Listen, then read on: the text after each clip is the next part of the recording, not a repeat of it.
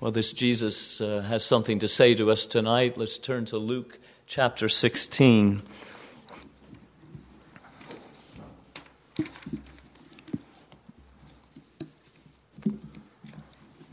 This could be the first of a Sunday evening series on the parables of Jesus.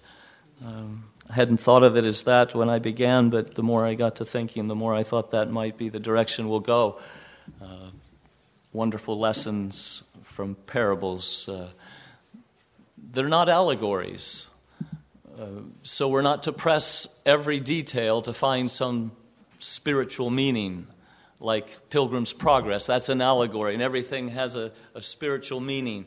A parable usually has one main point uh, that is being made, and so that's what we have here in Luke chapter 16 uh, the parable of the the unjust steward, the parable of the shrewd manager.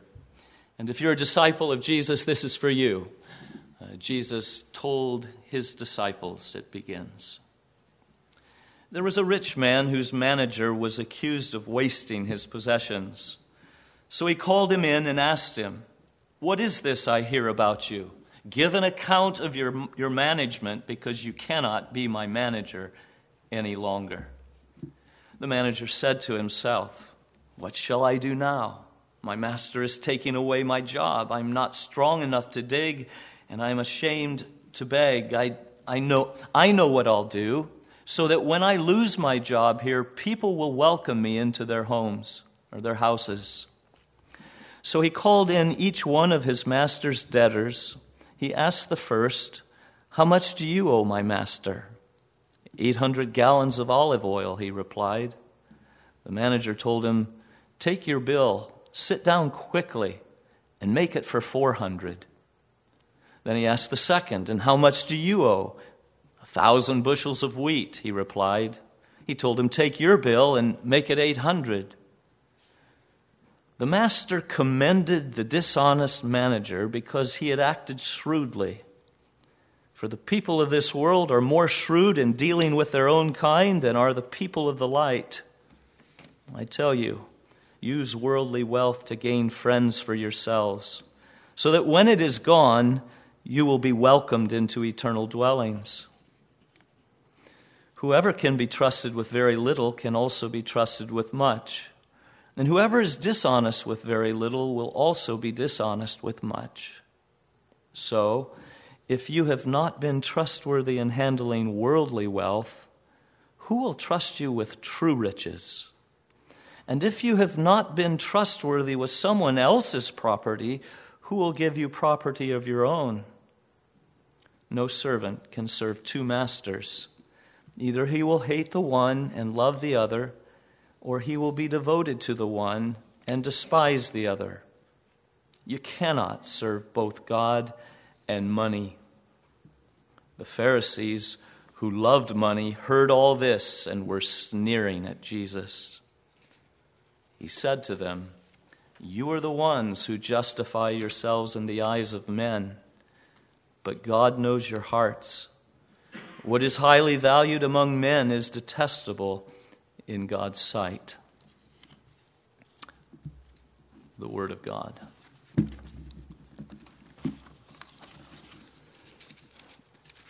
Our nation is full of financial managers uh, who make a living by studying the financial markets and give to you tips on what they believe are good investments, safe investments, uh, high paying return on investments.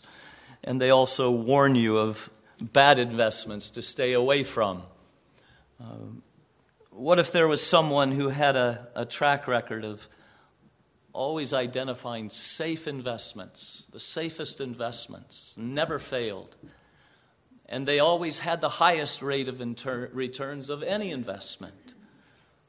You would be glad to find such a financial advisor. And he is the one we've been singing about tonight. What is Jesus to you? Well, among other things, he is the best of financial advisors. Maybe you've not thought of him as such. Uh, he is presenting himself as such in this parable that he teaches. I have three points tonight the parable explained, the, the lessons drawn by Jesus, and the response of the Pharisees. So the, the parable explained it, it really is pretty self explanatory. It's not a real difficult story to understand. The rich man has hired a steward, a, a manager, to look after his business, indeed, all his possessions. If you can remember Joseph in Potiphar's house, he was the steward, the manager, and he was in charge of not his own money, but Potiphar's money and he was to make the most of it, looking after the concerns of Potiphar. Now, whatever this master's business was, commodities were the currency by which his debtors repaid their debts. So they paid in gallons of olive oil or in bushels of wheat. And then trouble arose when the manager was accused by someone of wasting his manager's, his master's possessions wasting them, um, too free with them. I wonder if some of you parents have noticed that sometimes your children spend your money more lavishly than they spend their own. If you understand that, then you understand the problem this man had. His manager was spending his money wastefully easy come, easy go. It wasn't his hard earned money. And so that was the charge that was made against his manager. And evidently the master believed it because he called the manager in on the carpet. He told him to get his books in order for the next manager who is to be hired because he was going to be out of a job very soon. And it was then that this manager realized what a valuable job he had had and just how he had squandered it and lost it. And so he's, he's in a quandary now as he's talking to himself. What am I going to do? I need a job. I'm too weak to dig and I'm too ashamed to beg. And just thinking about sweating over a shovel and begging alongside the road got his mind thinking. And aha, he comes up with the solution. I know what I'll do so that when I lose my job here, people will welcome me into their houses to help me, to support me, maybe even to give me a job. So he called in each one of his master's debtors and he asked them, and I think it's important for us to see it was each one of his master's debtors. We have an example of two of them, but all of the debtors that owed his master money got called in like these two. How much do you owe my master? 800 gallons of oil. Take your bill, sit down quickly, write out 400. He cut his bill in half. Another, how much do you owe? 1,000 bushels of wheat. Take your bill, make it 800. And so it went with all of his master's debtors. He's cooking the books, we would say. He's giving his master's wealth away when it wasn't his to give. That's embezzlement. That's cheating, that's stealing, greatly lessening their debts to feather his own nest by gaining their favor and wanting to get something back from them in, a, in the future, maybe a kickback of some kind. But let's be clear what he was doing was wicked and dishonest, and his sin was sure to find him out. It was discovered. And we're told when the master learned of it, he commended the dishonest manager. Now, that might throw us. And it has thrown uh, many down through the centuries who can't understand why the manager would have ever commended this cheat that had just cheated him out of money. Well, he tells us why he commended him. Not for his ethics, but because he had acted shrewdly, cunningly, cleverly. It's a word used of the devil, that there was the serpent in, in Genesis 3, that there was none of the, the, the animals more shrewd, uh, clever, cunning than him. So, what he praised was not his morality. I'm not praising you for ripping me off. You were dishonest. Indeed, the word there is unrighteous. But I've got to hand it to you. You were awfully clever in the way you thought ahead and used your position and my wealth for your own future advantage. You were, you were shrewd. One shrewd con man. Now, as we come to the last half of verse 8, it's almost like Jesus is writing himself into the parable as the rich master whose wealth it was, because he goes on saying, and this takes us into the second major point. We've explained the parable, and now the lessons drawn by Jesus. And Jesus introduces the point of the parable through the mouth of this rich master who says, For the people of this world, and it's really the word for children there, that the children of this world are more shrewd in dealing with their own kind than are the children of the light. In other words, he's saying believers learn a lesson from unbelievers, even from such a wicked one as this unrighteous manager. And this is what we learn that the world is often more wise than Christians are in thinking ahead and using worldly wealth to, inf- to improve our future condition. So we're to learn something from this manager, not his ethics, but his shrewdness in preparing for the future. And what follows is not a tip from the financial manager, but it's a command. As Jesus says in verse 9, uh, the, the parable's over now, the application is begun. Lesson number one I tell you, use worldly wealth to gain friends for yourself, so that when it's gone, you will be welcomed into eternal dwellings. Now, if we could follow that manager that was fired, um, going around knocking on these uh, doors where he has lowered the debt. Uh, he would say, Remember, I'm the one that knocked off a lot of money on the debt that you owed my master. And they'd say, Oh, sure, I remember you. Come on in, sit down, have some biscuits and tea, and, and let's have a talk. What we can do for you. Very friendly welcome because of what he had done while he was still the manager. And on it went to the next one and the next one. And Jesus is saying, you, children of light, learn the lesson. Use your worldly wealth to gain friends for yourselves so that when it's gone, you'll be welcomed into eternal dwellings. Be wise then in the use of your worldly wealth. That's what Jesus is commanding us. And it's a friendly command. He's not wanting us to make bad investments, He's wanting us to make the safest return on investments and highest return on investments that are even possible. Use worldly wealth in a way that will work for your benefit in the world to come. Now, what does Jesus mean when he says worldly wealth?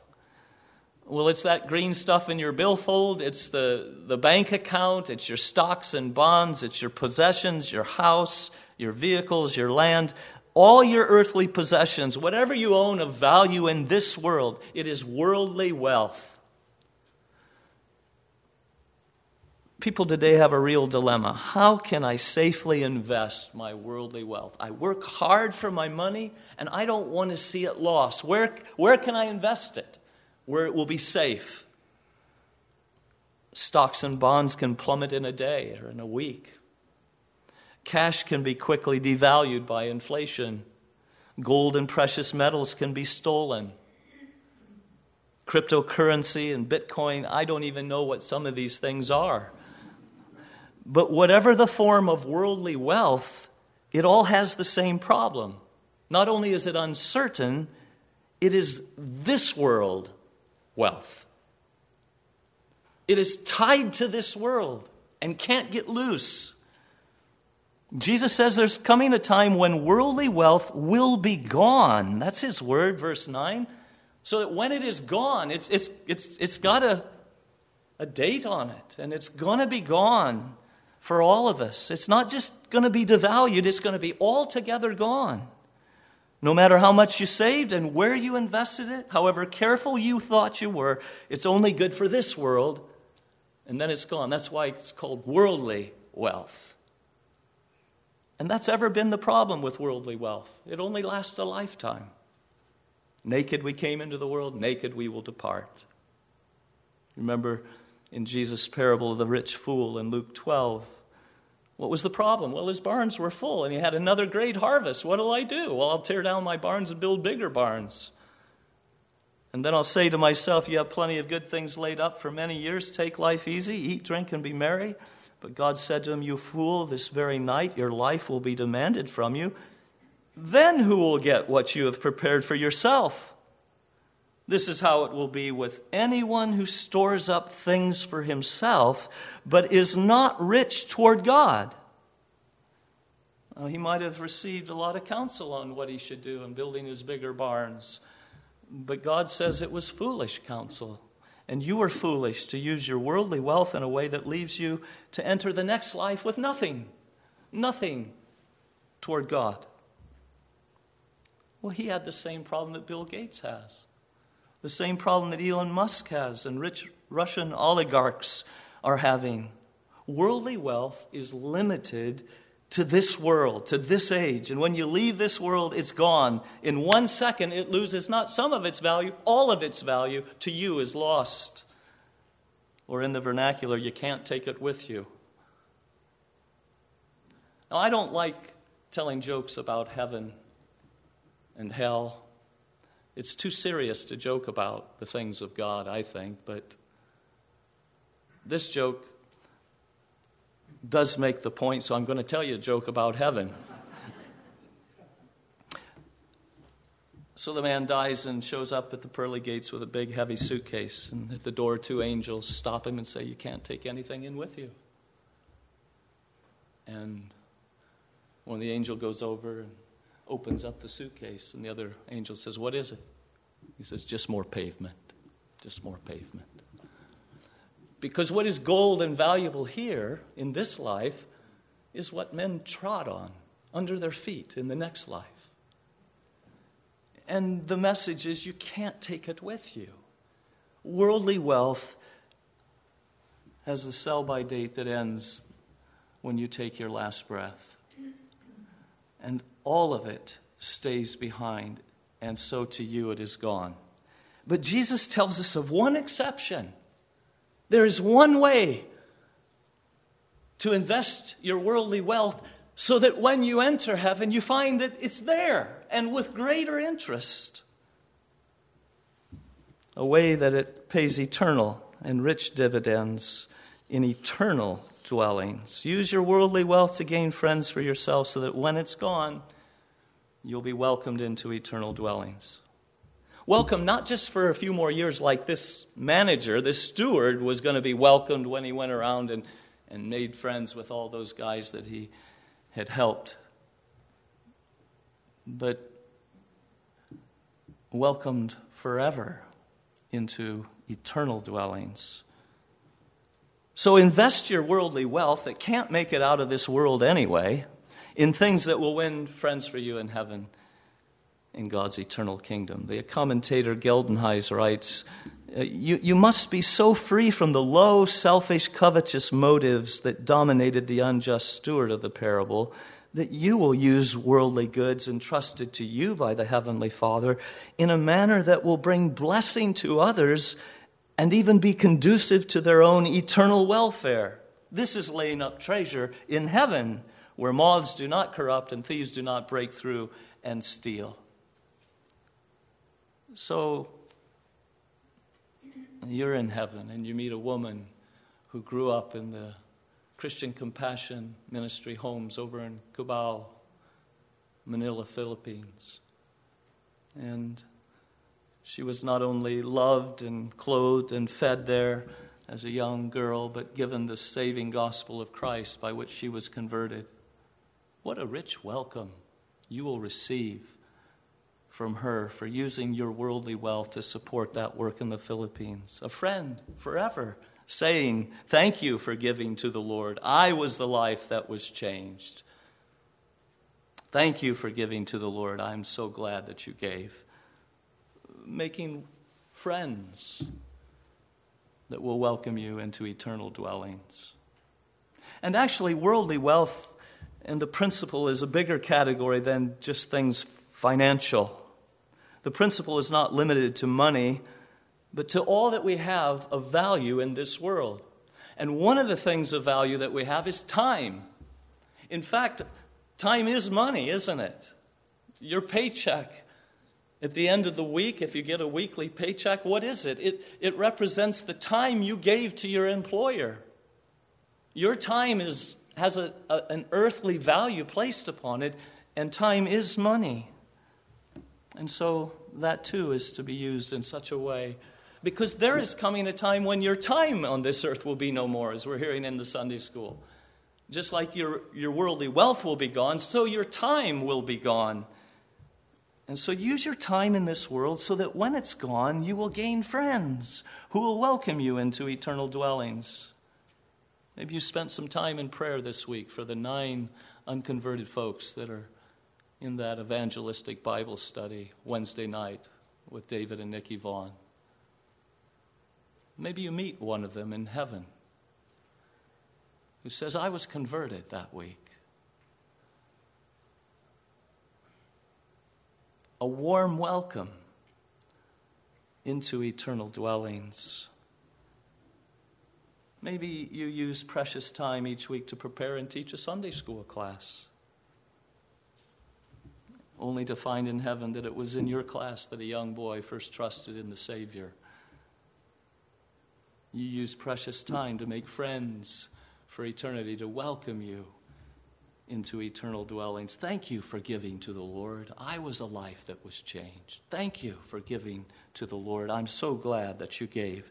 Jesus is telling us there is a way to invest your worldly wealth, the stuff that every other person is doing something with. There is a way to invest it that will prove more value, far more valuable after it is gone, and it will last forever. Well, what a kind Savior to let us in on the best uh, deal ever. Lesson two He who is trustworthy in lesser things can be trusted with greater things. You see how Jesus puts it in verse 10 Whoever can be trusted with very little can also be trusted with much. Whoever is dishonest with very little will also be dishonest with much. In other words, faithfulness is proven in the little things. And that's true in, in the world too, isn't it? That people are generally first tested in something of lesser value before they're entrusted with something of greater value. I'm sure it was that way with Potiphar as, as he got this Hebrew slave called Joseph and he puts him in, in charge of maybe the, the horse barn and, and sees what a good job he does there. And so he puts him in charge of the house and, and then all of his property. Uh, his faithfulness was proved in the little things and so he was trusted with greater things. But now, what are the little things, the lesser things, and what are the greater things? Verse 11, he makes it clear. So, if you have not been trustworthy in handling worldly wealth, who will trust you with true riches? So, worldly wealth, no matter how much you have of it, is the lesser thing. And it can't match the value of true riches, those spiritual and eternal riches that are to be given out in heaven. So, though worldly wealth does not match the value of eternal uh, spiritual riches, how one handles their worldly wealth is the proof of how they would use true riches. If they're faithful in the little, they'll be faithful in much. And it was that way with the parable of the talents when Jesus gave that parable about the three uh, servants, and they were each entrusted with money, and, and, and then he comes back and they'd gain more with their money. And you remember our Lord saying, Well done, good and faithful servant. You've been faithful with a few things. A few things. I'm going to put you in charge of many things. And, and so it is. Um, those who are faithful with the little stuff, the, the, the worldly wealth, they're going to be entrusted with true riches, eternal riches. And then he says in verse 12, and if you've not been trustworthy with someone else's property, notice that, with someone else's property, that brings up a new idea here. Who will give you property of your own? In other words, your worldly wealth is not your own. Just like in the parable, it belonged to the, the wealthy master. And the steward was just to use it. Well, Jesus is reminding us that that's true of us. That whatever we have of possessions in this life, it's not our own. We're just holding it for the master and using it for, for his cause in the way that he wants it used. The earth is the Lord's and everything in it. That's the reality. And so, whatever he's given me and entrusted me of this lesser stuff called worldly wealth, I'm to prove faithful in it in order that he might reward me with things that are my own, my own inheritance, my place in the kingdom of heaven. So, how are we using worldly wealth entrusted to us? Reveals a lot about the true state of our hearts. He says, I entrusted worldly wealth to you to be used to make friends for yourself, so when it's gone, you may be welcomed into eternal dwellings. Lesson three money is a great servant, but a terrible master. Verse 13 no servant can serve two masters. Either he will hate the one or love, and love the other, or he will be devoted to the one and despise the other. You cannot serve both God and money. You can't be the servant of two masters giving contrary commands, can you? So one master says, Go work in my vineyard today, and then come in and fix me lunch, and then go out and plow, and then come back in and fix me supper. And the other master says, No, I want you to go to town and buy groceries and go to the bank and take this money to my cousin who lives 50 miles away, and I'll see you later tonight. You, you can't please both. You, you can't serve both and be faithful to both. You must choose which one will it be. And so it is with God and money. You can't have both as masters you serve because, as, as a master, money says, Covet me. Get more of me, even if you have to steal and be dishonest. And then spend me on yourself alone and don't give sacrificially to anyone else. Hoard it for yourself. Live for me. Sell your soul for me. That's what money as a master is saying. And, and God is saying, no, give. Use your money to serve me and, and other people. Use it to bless others, even unto eternal life, so as to make friends in heaven who will welcome you into eternal dwellings. Money says use people and serve money. God says serve people and use money to serve them. But you can't have it both ways. You must choose. You'll either hate the one by not doing what that master says while loving and obeying the other. You'll be devoted to the one and despise the other. You can't serve both God and money. So we're called to choose. That's the third lesson in Jesus' parable. We, we must choose who will be my master, money or God.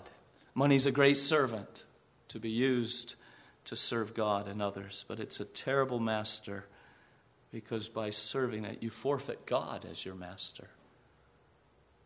So, those are three lessons that Jesus drives home from this parable. And the last point tonight is the response of the Pharisees. So Jesus is speaking to his disciples, but the Pharisees are there to listen in, like it often was the case. And very often the Pharisees realized he's talking about us, and it caused a reaction of hatred for Jesus and even seeking to kill him. Most of the scribes were Pharisees. And his teach God, uh, Jesus' teaching stepped on their toes, and they didn't like it one bit. And so we read here, verse 14, the Pharisees who loved money. Now remember what Jesus has just said about money as a master. Uh, the Pharisees who loved money heard all this and were sneering at Jesus. Of course, their response is living proof of lesson number three that Jesus just gave us. You can't love money and love Christ. You can't serve both. They're two mutually exclusive masters. And they can't both be loved and served at the same time. Either you'll hate the one and love the other. Well, they loved money and they hated Jesus. That's why they sneered at him. Again, this is enmity, this is hostility against Jesus and his laws. They were devoted to money and they despised Jesus. And so Jesus responds to them in verse 15 You are the ones who justify yourselves in the eyes of men, but God knows your hearts. What is highly valued among men is detestable in God's sight. In the eyes of men, the Pharisees looked so spiritual in their flowing robes and separated lives. Yes, they gave alms to the poor. Yes, they gave worldly wealth uh, to the poor. But when they did, they announced it with trumpets, Jesus says. They announced it with trumpets in the synagogues and in the streets to be seen and honored by men. Matthew 6, 1 to 4. They were simply justifying themselves, making themselves look good in the eyes of men. Just wanting to look righteous before others, having them think highly of them as generous givers. And they did appear righteous in the eyes of men. There was a saying that was going around in those days if only two men made it to heaven, one would surely be a Pharisee. They are so righteous. They were just doing it to justify themselves before men, not caring about the one who knows their hearts. And Jesus says, But God knows your hearts. He knows your love of money and your mere appearance of being righteous before God. And what is highly valued among men, the Pharisees' religious life, is an abomination, detestable in God's sight. In Luke chapter 20, Jesus says of the scribes and Pharisees, they devour widows' houses and for a show make lengthy prayers. Such men will be punished most severely. They're like many TV evangelists today, charming and persuading old ladies to send their money in and it will be multiplied ten times over. These scribes would pray their long prayers, impressing these widows what godly men they were, even while they were devouring widows' houses, conning them out of their money, convincing them to donate more to the temple treasury, and then helping themselves to it all. Using people they served money, their God. And Jesus pronounces woe upon them. But there's nothing in them that our hearts are not capable of. If we know the doctrine of the depravity of man, we know the seeds of every sin are in our own hearts. So we must examine ourselves in the light of Jesus' words. You see what the love of money will do just here in the example of the Pharisees. Paul says it's the root of all kinds of evil. It actually causes people to, to fall into temptation, in a, into a trap. Yes, the love of money uh, has caused men to fall into foolish and harmful desires that plunge them into ruin and destruction. Some people, eager for money, have wandered from the faith and pierced themselves with many griefs because you can't serve money and God. You can't serve both. And so God is the one that's walked away from. And then we see, according to Jesus, money is the great revealer of the heart. In Matthew 6 24, he says, Where your treasure is, there will your heart be also. You can follow your money trail to your heart. The Pharisees, Christ hating, money loving hearts were found out. Jesus saw what was on their hearts. Their love of money did not allow them to do anything other than hate Jesus. So, what is your money trail? Say of your heart, your checkbook, your bank and credit card statement. They lead us to the treasure of our hearts. And so the application comes down to this Are you using, using worldly possessions, time, uh, in such a way that there will be people in eternity glad to welcome you as friends. Now is the time of testing. Now is the time of investment. then will be the time of reaping. There are real riches. There is greater wealth to be had in heaven based on how we have used the lesser wealth entrusted to us here. Now, this is, of course, implying that we have put our faith in Jesus Christ. It's not saying that we get into heaven because we gave money to anything. Not at all. He's talking to disciples and disciples of Jesus. There are true riches to be had by the right investment of worldly wealth. Remember what that missionary martyr Jim Elliot said um, about your life that he is no fool who gives what he cannot keep to gain what he cannot lose. Uh, taken from Jesus' words that if you try to save your life, you'll lose it, but if you lose it for my sake and the gospel, you'll gain it. And so you're not a fool if you, you give your life something you can't keep anyway, and you get back something far greater worth. Giving what you can't keep to gain what you cannot lose. Well, Jesus is basically saying that here about worldly wealth. He, he is no fool who, who gives worldly wealth that he can't keep anyway to gain eternal riches that he can't lose. So let's not let the world outdo us in using money to make friends. That happens all the time, and that's what Jesus is saying. Learn a lesson from the world. They're often more shrewd at making friends with money than are the children of light. And if wicked men plan ahead to get more of the mammon of unrighteousness in this lifetime, how much more should we be planning ahead for true riches for all eternity? So that means the eye of faith needs to be looking on unseen things. Um, faith gives reality to the unseen. Isn't that what Hebrews 11:1 says that faith is being sure of what we hope for, being certain of what we cannot see. It's faith that sees those true riches as worth putting worldly wealth on the line for. Investing worldly wealth. Now why? Because by faith, we see unseen riches in heaven. But if we're not thinking of the unseen heaven, do you think we'll be investing in the unseen heaven? Not likely. We'll not be investing our lives in things eternal. So may the Lord save us for living for things that come short of eternity, living for goals that, that are all time bound, just like our, our money and our lives, they're time bound. And, and here's a way to break through in investing for the kingdom of God. Do you think much of that eternal day?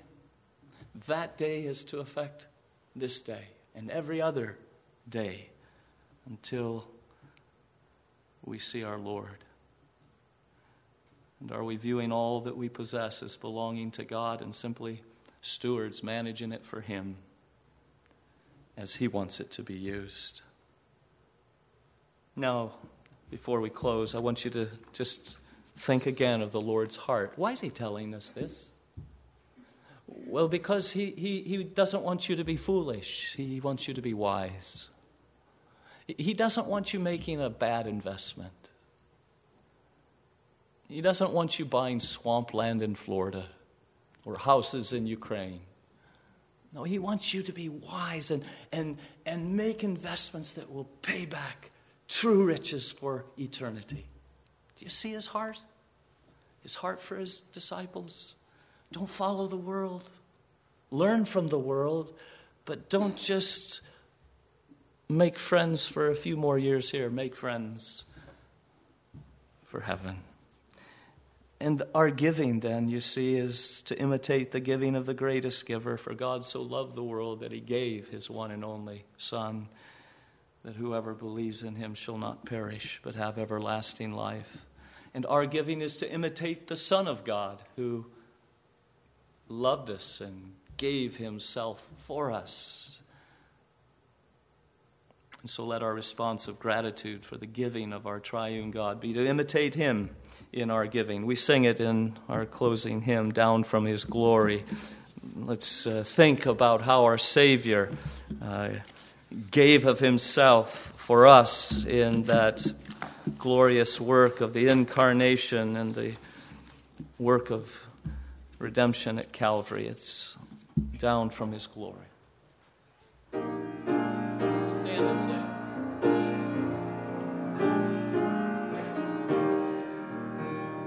Our Father, we are humbled to see just how rich you are, how generous you were, that you gave the very treasure of heaven, your own Son. Lord Jesus, we are humbled and amazed and made joyful that you became poor, you who were so rich, and that to enrich us, you gave it all. You put your whole life down, laid it down for us.